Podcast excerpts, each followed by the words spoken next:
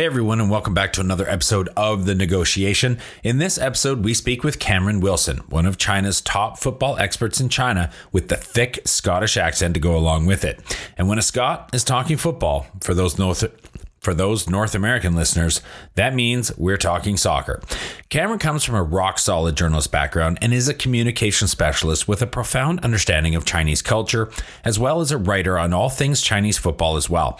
He has been published by World Soccer, The Guardian, and Agence France Presse, or the AFP. He is also the founding editor of Wild East Football. We cover the full landscape of football in China its history and background, both the men's and women's teams, its fans, professional teams versus grassroots organizations, football as a career path in China, the growth trajectory of the sport in China, and what China's football leagues need in order to become successful. Enjoy grassroots football in China is quite unlike grassroots sports elsewhere because there's simply a lack of people involved, which seems counterintuitive when you think of the population in China, but the percentage of kids playing football in China is tiny. And that is because there's not really a casual or leisure grassroots sports system in China. Everything is based on identifying young talents at a very young age and, you know, whisking them off into like an Olympic gold medal factory. Home to over 4 billion people, the Asia Pacific region boasts one of the most powerful consumer markets on the planet. Not only is it home to half the world's under 30 population, but it's also home to more than half the world's internet users. It's a market no globally minded brand should ignore, but entering markets like China is no easy task. Just ask the likes of Microsoft, Google, Uber, and Facebook. Times are changing, and with the right partners, doors are slowly opening as more and more companies find success expanding into the markets of the Middle Kingdom.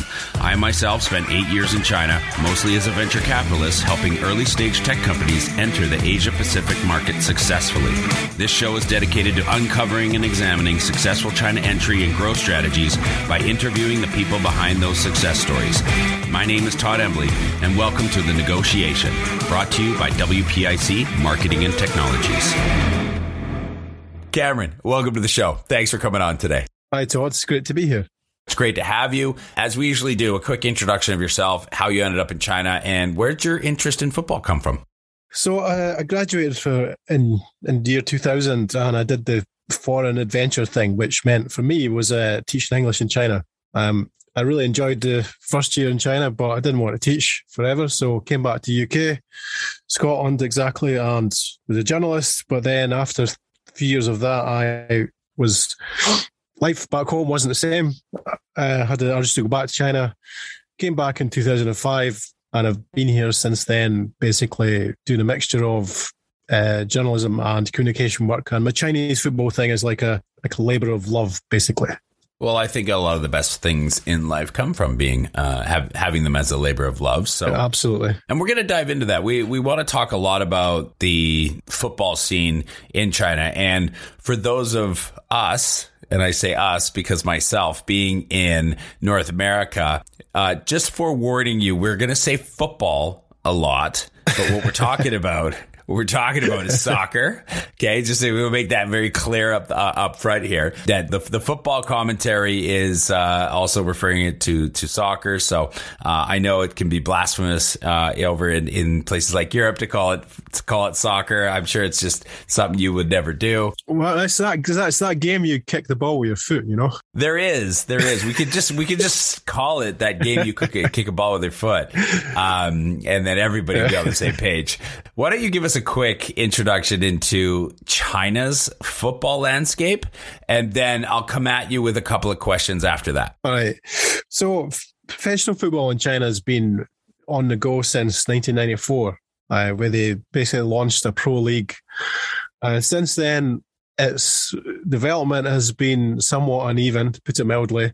The early years of the league was in the 90s was it was pretty successful in terms of the crowds uh, people were glad to have pro sport of any kind to watch, I think, back then. Uh, but then there was a lot of corruption scandals and the game floundered. Uh, and then uh, around 2010, there was a big effort to clean it up. Uh, and then slowly, yeah, there was more money came in. In 2015, the government of uh, launched a, a, massive program to reform the ma- the game. And then there was huge cash came in, but in the last few years, that's all collapsed because there's been not many good results came from that in terms of the national teams performances, which have been consistently terrible since since the beginning. Uh, so that's the potted history, and as we speak, Chinese football is uh, basically in a uh, a pretty bad place right now. Is there more to the evolution worth mentioning over the last thirty years? I, think the for the point of view of your audience, I think there's a good there's, there's some interesting parallels with the, the North America. Is basically the, US launched the MLS around I think it was '95. Uh, I think it was a con, as a condition of getting the World Cup in '94, and ever since then, the US has been a almost every single World Cup uh, Ex- excluding the last one, but that was a thing that was most people would agree that was an, an anomaly. So Chinese football's history is basically professional history is pretty much same length of time as the US, but they've both taken kind of different trajectories. And I think the point to make is that whether or not you, whatever you think in MLS, the US has been a consistent World Cup qualifier since it was launched, and so that so basically, the domestic league in the US has supported the national team, whereas in China, it's not had the same effect at all. Was China's only been to the World Cup once, which was in 2002, and they basically went home after three defeats and scored no goals. So that's the context, which I think is interesting to see. All right. Well, we're going to dive into the lot into that a lot more. Is it safe to say that football was the most popular sport in China until basketball? And that's making an assumption, and you can correct me if I'm wrong, that basketball has overtaken football as the most popular sport in China? I'm not sure to be honest, Todd. I think I think basketball is is, is definitely a, a, huge sport in China. Uh, you can, I think, I would say more people play basketball, um, but I think more people pay to watch football in China. Like if you go to the stadium, some of the stadiums in China, there's a really big crowd, and certainly I think the football culture, although it's not widespread, there are pockets of it in China where the, the local clubs have really active fan bases. I think that is more developed than basketball. But I think in terms of people who play the sport, I think basketball is is, is bigger. I think it. I think it. I think it always has been, to be honest. Or at least I don't think there's been a time when football was surpassed in that way. In my opinion, there is two factors that I think could be highly influential or manipulating which one is more popular. And I, I think because basketball is predominantly North American, so you have a huge ocean uh, between where it's most popular. And so I think that that proximity where football is so big in Europe and it's closer geographically to China. There's a lot of European influence that comes from that side of, you know, the landmass that seeps into China. But on the other hand, what we had was the and let's just call it the impact of Yao Ming. And so I'm I'm curious what your thoughts are on how those two if those two instances, those two things have impacted both sports. Yeah, I think both both your points are really relevant. Yao Ming is you can't underestimate. He's a, I mean, he's he's a big name, mm-hmm. both physically and, uh, yeah. Um, and, and and in terms of his repute. Uh, yeah. His influence in, in Chinese basketball is, well, the popularity of basketball in China is obviously is, is massive. Uh, I think the point which maybe is lost on some people who only follow basketball is NBA is the world standard for basketball. It is one entity and it is the biggest and the best basketball league in the world by far. But football is a vast myriad of, of different leagues in different countries. And whilst there's maybe, you know, four or five or half a dozen, say, leading leagues in Europe, which are big, it's football is a much more, uh, it's much more diverse in terms of where you might like to um, get your football influence from.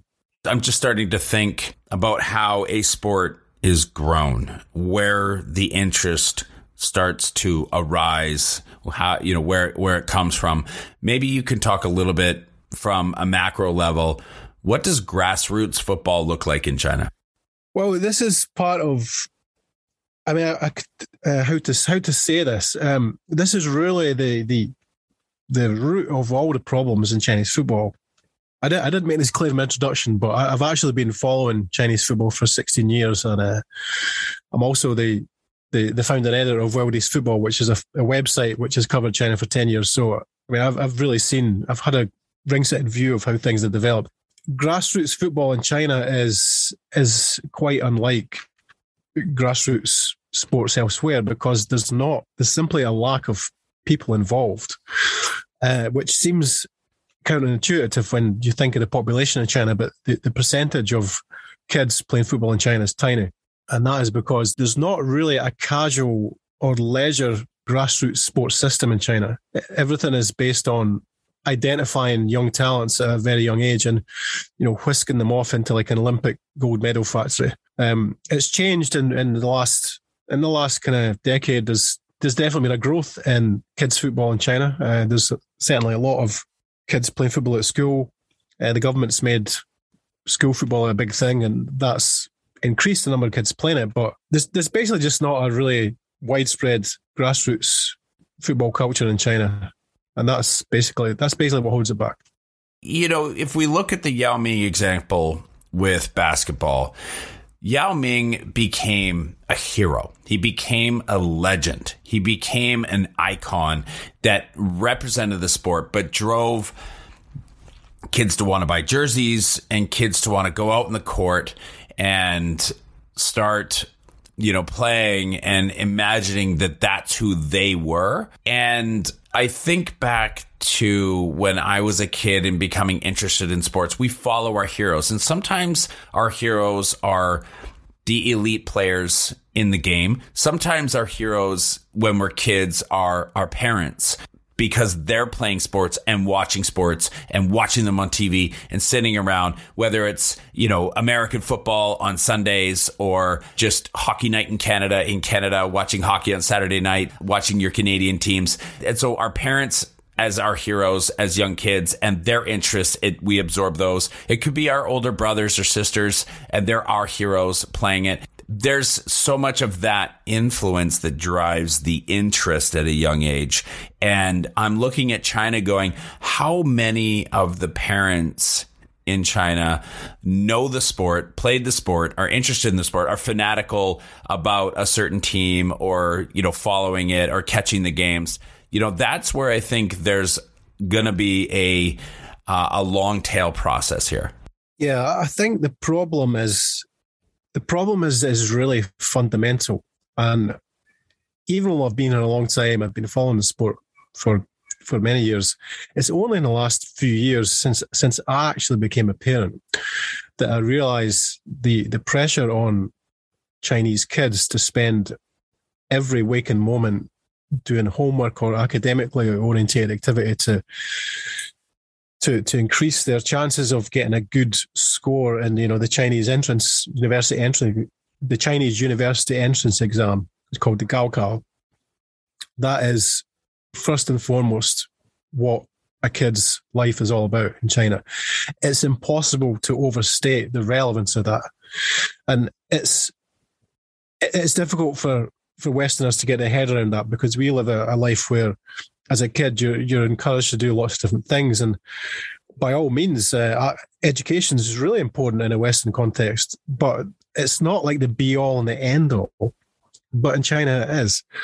And the, the thing about China is that the, the pressure in Chinese society is, is just absolutely massive because there's no there's no room for error. If you don't get into if you don't get a good score, if you don't get to a good university, then you can't get a good job and crucially, you can't financially support your parents when you get older. And because China doesn't really have the same social safety nets as which exist in a lot of places in the West. So that that element is just so so completely fundamental to everything. Basically, there's no time. I mean, for example, kids come home from school um, five, uh, four, five o'clock, whether they're doing homework till to all hours, or they're doing some kind of lessons like um, extra English lessons or maths lessons or some extracurricular activity because the pressure is so high that parents don't think they should their kids should do anything other than study. It sounds brutal, and it is. We've talked a lot. You know, this this comes up a lot, and and it has to because whether we're talking about art or music or you know professional development or entrepreneurship and having an innovative mindset or you know what have you these are typically the talking points that these conversations boil down to um, it's it's very very interesting. It's very relevant, and even when it comes to sports, it's it it got, does come down to the same kind of thing. I'd like to go a little bit micro now. And let's dig into things like what are the most important teams in professional football in China? You know, is there an equivalent of Man U, Arsenal, Real Madrid? You know, what kind of crowds do they draw? Uh, you know, what do the stadiums look like? Who owns these teams? And what is their management style? What is their ownership style? You know, who are the biggest stars? What is the state of Chinese professional football at a club level? All those things on the table. You don't necessarily need to knock each one of those out, but you know, talk to us a little bit about how that stuff looks, uh, you know, on the ground. Well, a general point to make is that all the clubs are owned by large companies, conglomerates, or uh, typically real estate. Um, the reason for that is that Chinese football clubs don't make any money. They they are massive uh, holes which burn ridiculous amounts of resources. It's because the, the whole business ecosystem around sport or spectator sport in China is, is very underdeveloped. Uh, and again, it's related to what we said a moment ago: is that people don't necessarily have as much leisure time or the willingness to devote money or spending it on on watching professional sports. Um, but the biggest teams are basically you basically got four teams which are significant in some way. Let's say Beijing Guoan, Shanghai Shenhua, and uh, Guangzhou FC, which until recently was known as Guangzhou Evergrande. And also you got Shan, uh, Shandong, who are uh, quite a long-standing successful team. I'd say uh, Beijing and Shanghai are obviously they are two clubs which they kind of embody probably the biggest rivalry in China. Uh, the two biggest cities is China's like a lot of countries where the two biggest cities in any country will have a rival about who's who's the biggest, who's the best. Um, and, and that gives some interesting phenomena because China, you know, it's quite quite tightly. People are quite restricted in in what they can say in, in, in certain ways. Uh, but football is like a kind of one of the few open forums for people to express their local pride. And that's an interesting aspect, dimension of Chinese football. Uh, the management style is it's quite old fashioned. It's very kind of state owned enterprise. A lot of a lot of cronyism, professionalism in terms of the way the clubs are run is often pretty questionable so in that respect, it's, it's there's a lot of room for improvement. Um, but the game has been going in a it's more professional now than it was ten years ago, but there's still a lot of room to to clean things up a bit more. Are they are they paid well?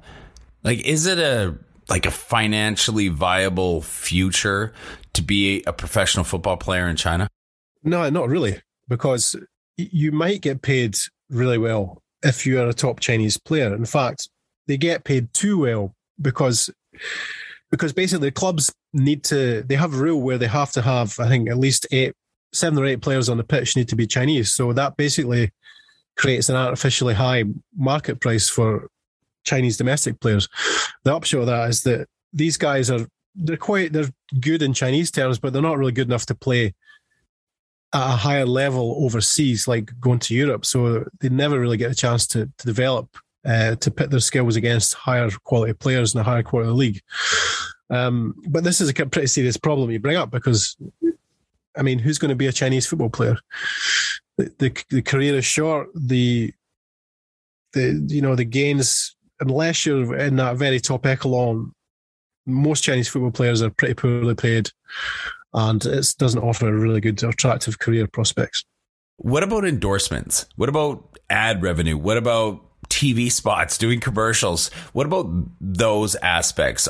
Is is it the same type of industry and opportunity for Chinese football players as it is for major sports stars from other places around the world? Not really. Uh, the problem is that Chinese football, because it's underachieved for so many years, that the players are generally not held in great prestige. So the market value reflects that accordingly. But I think in general, I'm not an expert on, on that side of things. I, I just base it on my own observations, my own understandings. But I think, I mean, unless I mean, unless you're really like a top top name like um like a Yao Ming, for example, uh, or like in past years, you'd have like a Liu Xiang, like the, the the hurdler. Unless you're someone who's really been a world achiever, like Liu Xiang was a gold medalist, or Yao Ming was a star in overseas and NBA, then I think the chances, I think the endorsement opportunities are are limited. We know that a lot of what happens in China when they want to do something, it's definitely top down. So, what about government interest? Is football in China getting that top down updraft or tailwind to help the sport? Is there any desire or any upside that can be seen from getting more of a uh, PRC central Beijing kind of push to help the sport?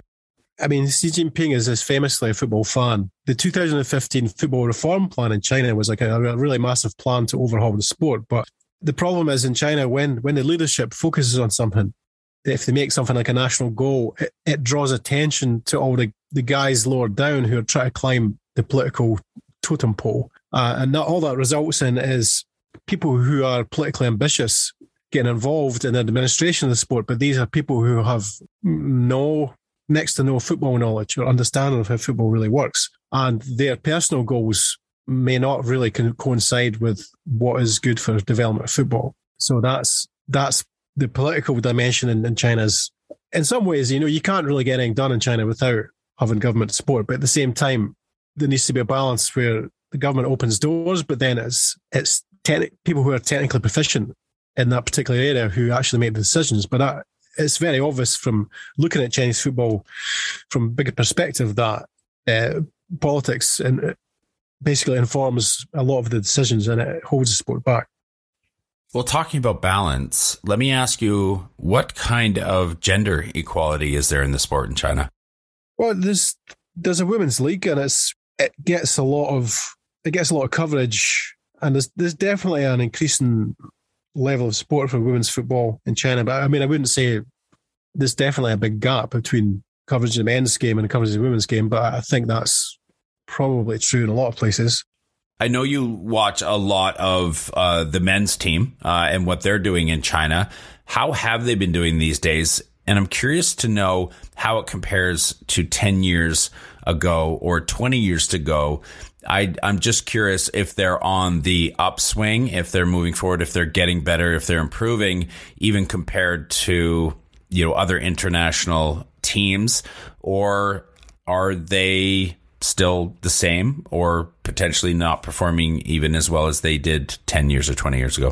They, they've been very stagnant over the last 10, 20 years. Um, they, they're basically probably worse than they were 20 years ago. 20 years ago, they were able to qualify for World Cup. But since then, things have really, I wouldn't say they've gotten a lot worse, but they are definitely not as good as they were. And, and, and there's a lot of, there's a lot of reasons for that. The, the main reason is that Chinese football was hit with a lot of corruption scandals in the late 90s and early 2000s. Uh, and this really reduced the prestige level of the game. And a lot of people perceived it as kind of bent or it was dirty and it wasn't something to get involved in. I think it's that aspect has been improved a lot in the last, I'd say, the last decade. But the damage was done, and because of the way football works, or anything works in terms of uh, developing people to support this project, it takes quite a long time for the development to come through again. I know as a Scot, you are born with an incredible intrinsic understanding of exactly how football is played.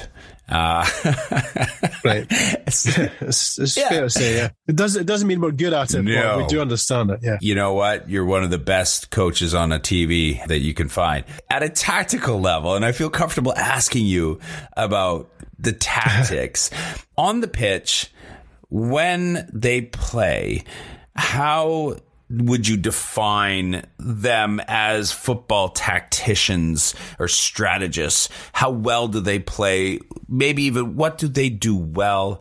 And where would you say that they, they tremendously need to improve? It's a cliche to say this, but it's true. Uh, that is that the, the tactically pretty well organized, but it's almost like they're too organized. There's not any um, risk taken. There's not creativity, and there's not sparks which create mm. chances for goals to be scored. Um, but then again, it really it, it, can vary a lot. I'd say the national team they're good at following instructions if the instructions are not too complicated. Like you won't find, like for example, four four two formation which is four defenders, four midfielders, two strikers. That's been a kind of tried and tested classic formation for the last, um, I guess, 30, 40 years in football. But if you look at Europe, European leagues now in the last decade, that's kind of fallen away a lot. But in China, you'd still find that formation being employed. And there's nothing actually wrong with that. Uh, because if that is a formula which works and players understand it, that, that that's better than trying something fancy which players don't understand. But I think that's probably a good way to illustrate overall where tactics are in China. Well, because I'm looking at their national rank, it's saying 75th. Well, international. I guess that that's what the national team is internationally ranked 75th. Right that's probably not sitting very well with those who love um, football in China. And so, my question, you know, kind of on that level of where do they really need to improve in order to, I mean, where do they need to improve? Obviously, if you improve, you would then hope that you would move up. Um, and I, and I guess just moving up is, is playing better and beating better teams, and therefore you get ranked higher. But where do you think they fundamentally need to drive resources to start improving first? It's it's extremely fundamental. It really it goes back to the question you asked a, little bit earlier about does the government support football? And I said there's, there's too much uh, there's too much top down focus. I mean, China's China's a top down society. Um, it's hierarchical. People tend to know their place. People down the food chain don't tend to question or argue towards people above them. Uh, for example, if if if you're if you're in an office in China, people will treat the boss with much more reverence than typically would a Western setting. But why am I saying this? The, the point is basically that if if everything is top down, then people kind of tend to sit around and wait to be told what to do. And I wouldn't say that people don't do anything in China uh, before they can b- before they, they're told what to do. But for example, if you want to go and play football in China, if if you want if you got some buddies, you want to go and just kick a ball around. The first thing is you can't find a pitch. There's not that many pitches to just play, especially in, in the big Chinese cities because there's so much pressure on land um, allocation. If you can't find one, because of the price of real estate in downtown areas, it costs a fortune to to hire the the, the, the pitch. Then, if you want to move out to the suburbs, find a like a piece of grass, you can't find any kind of open field. It's all mostly been built on, or if if it is uh, available, then you can't just go and play there because someone's going to come along and say, "Hey, you're not allowed to play here because of this uh, regulation." Or then, okay, let's uh, let's make an official team. So if you want to make like, um, or even just to make a, a club of some sort, there's lots of bureaucratic hurdles to go through because you, you're you're getting people together, and they're always a little bit wary of of any kind of official organization. Then it has to be connected to the local the local authorities need to register it, or, or, or even at the local neighbourhood organisation. Everything's very bureaucratic, and often it's it's the top down structure which permeates all the way to the bottom, which it makes free form. Let's just go and kick a ball around activity extraordinarily difficult. Yeah, we're not painting the brightest picture for for football uh, in, in, China, um, and that's a shame. I mean, you know, the world's largest sport, and you know, and then it's the world's largest country, right? So you know, it's just it's it's it's an odd. It's just an odd uh, difference in you know you would just you would just say like if you were an alien landing on this planet what's your largest sport? Oh it's well it's football. Okay well what's your largest country? Well it's china. Oh then that must be the best you know the best footballers in the world must come from you know yet it's it, they would be shocked to, to understand that it you know. Right. yeah you yeah. would. Now you've been covering football you know and, and you mentioned uh, and please tell us again what is um, what is the media um, that you used to run just covering football? Well I, I started a website called Wild East Football um, back in I think it was 2010. It was because my I was actually a business journalist, um, and I, I found football more interesting to write about, to be absolutely frank. And I started this as a side project, and then I started kind of doing side gigs. I, I didn't really earn money directly from the website. Um, I would write for AFP, uh, some some reports I do for Reuters. Uh, I've also written for World Soccer, which is uh, actually probably probably the world's most well known football magazine, actually. But um, they only would take I would write for them maybe once a year, give like a, a review on, on on how what's happening in China. Um, but it's my point basically is that it's not something I've relied on exclusively to make a living. Yeah. So Well, I'm probably just as well. when they're ranked 75th, um, it, it would probably be Right. probably be hard to, but Well, it's niche. It is super niche, Yeah, and, and niche. you're That's- you're often quoted and interviewed, and and you know when people want to know about uh, football in China, uh, you're one of the top guys that, that people come to, even though it doesn't, as you That's say, right. happen that that often. Unfortunately, would the players like the Chinese football players in China when they're being interviewed, do they do they have all the cliches down pat? Are they are they giving out that well we just got to go give it 110 percent you know we just take it one game at a time. And uh, you know we just got to give the ball deep we got to stick to our game plan. And uh, you know do they do they are they trained? Do they do they know how to answer those questions that way? Yeah, if, if if you thought Western sports players were cliched, it's- they've got nothing on Chinese guys. It's it's really just like you know fairly on it, really uh, textbook, literally Yeah. textbook. well the ball is round. Yeah we just got to roll it down that field. We just got to roll it and you know and then at the end of it, when we get down there we got to put it in the net. And that you know we got that's what we got to do we got to get better at putting that ball in the net and keeping it out of ours. You know that's how we're going to win the game. Yeah, no, thank you very much for explaining Exactly. the basic rules of, of football. What does the future of football in china look like? It looks uncertain. Because of COVID. There's not been any games played in home stadiums for two years now. So they've they they, they basically had the league the last couple of years, but they basically move all the clubs basically divided the 16 team league into two groups of eight, and each group of eight played all their games in one stadium. They created like a bubble to to protect against COVID. The idea was it was it was reasonable. It, it was quite sensible in some ways because they don't want the league to be interrupted by players or staff contracting COVID, and then they have to kind of quarantine the entire team. Then everybody can't play games uh, for weeks and weeks. So basically, that's the only way they can do it. Given that China is pursuing a policy of zero COVID, that has been the situation for the past two seasons, and then next season it looks like this is going to continue. So basically, you, there's some fans been in these bubble stadiums, but obviously it's not the same as having regular games home and away at your own stadium, and um, that that really is. I mean, domestic leagues are basically the bedrock of of, of any of football in any country, and if you can't have the players, you can't have fans in their own stadium for three years. Um, the risk of creating permanent damage to the interest level in the game is beginning to get quite significant. last question somebody who has lived in china for what 15 years is that where we're at now how many years have you been to china Uh, it's coming up, coming up for seventeen. 17 big long years It's not what I planned, but uh, it's been a hell of a ride. Oh yeah, no, I mean, can't plan life. Uh, it's, it's the way it goes. Y- You know, obviously you have a pretty unique perspective in the, in the country, and uh, you know, as you said, a lot of that media background helping you now be the you know the senior media officer at the the China Europe International Business School, CEIBS, as us in the know call it. It's actually one of the most respected international MBA schools, uh, among other things that that you can that you can go to. There's INSEAD, there's CEIBS, there's Hult. Um, there's a few of them, but Sie- CEIBS is is right up there. So you know, good on you. You're at, you're at a great great spot there. Uh, are there maybe one or two other guests who I can get you to recommend and name on the podcast so that we can go to them later and say, Hey, your name was dropped by Cameron Wilson on our podcast as somebody that we need to get on there. and they're going to go, Oh my gosh, Cameron mentioned me. I'm, I need to get on that podcast then. So who, who are a couple of people that you even as a, you know, as a listener of the podcast might want to hear their stories? I would say Rowan Simons. He would, if he had said my name, I would have been wow, wow. Rowan Simon said my name because he wrote.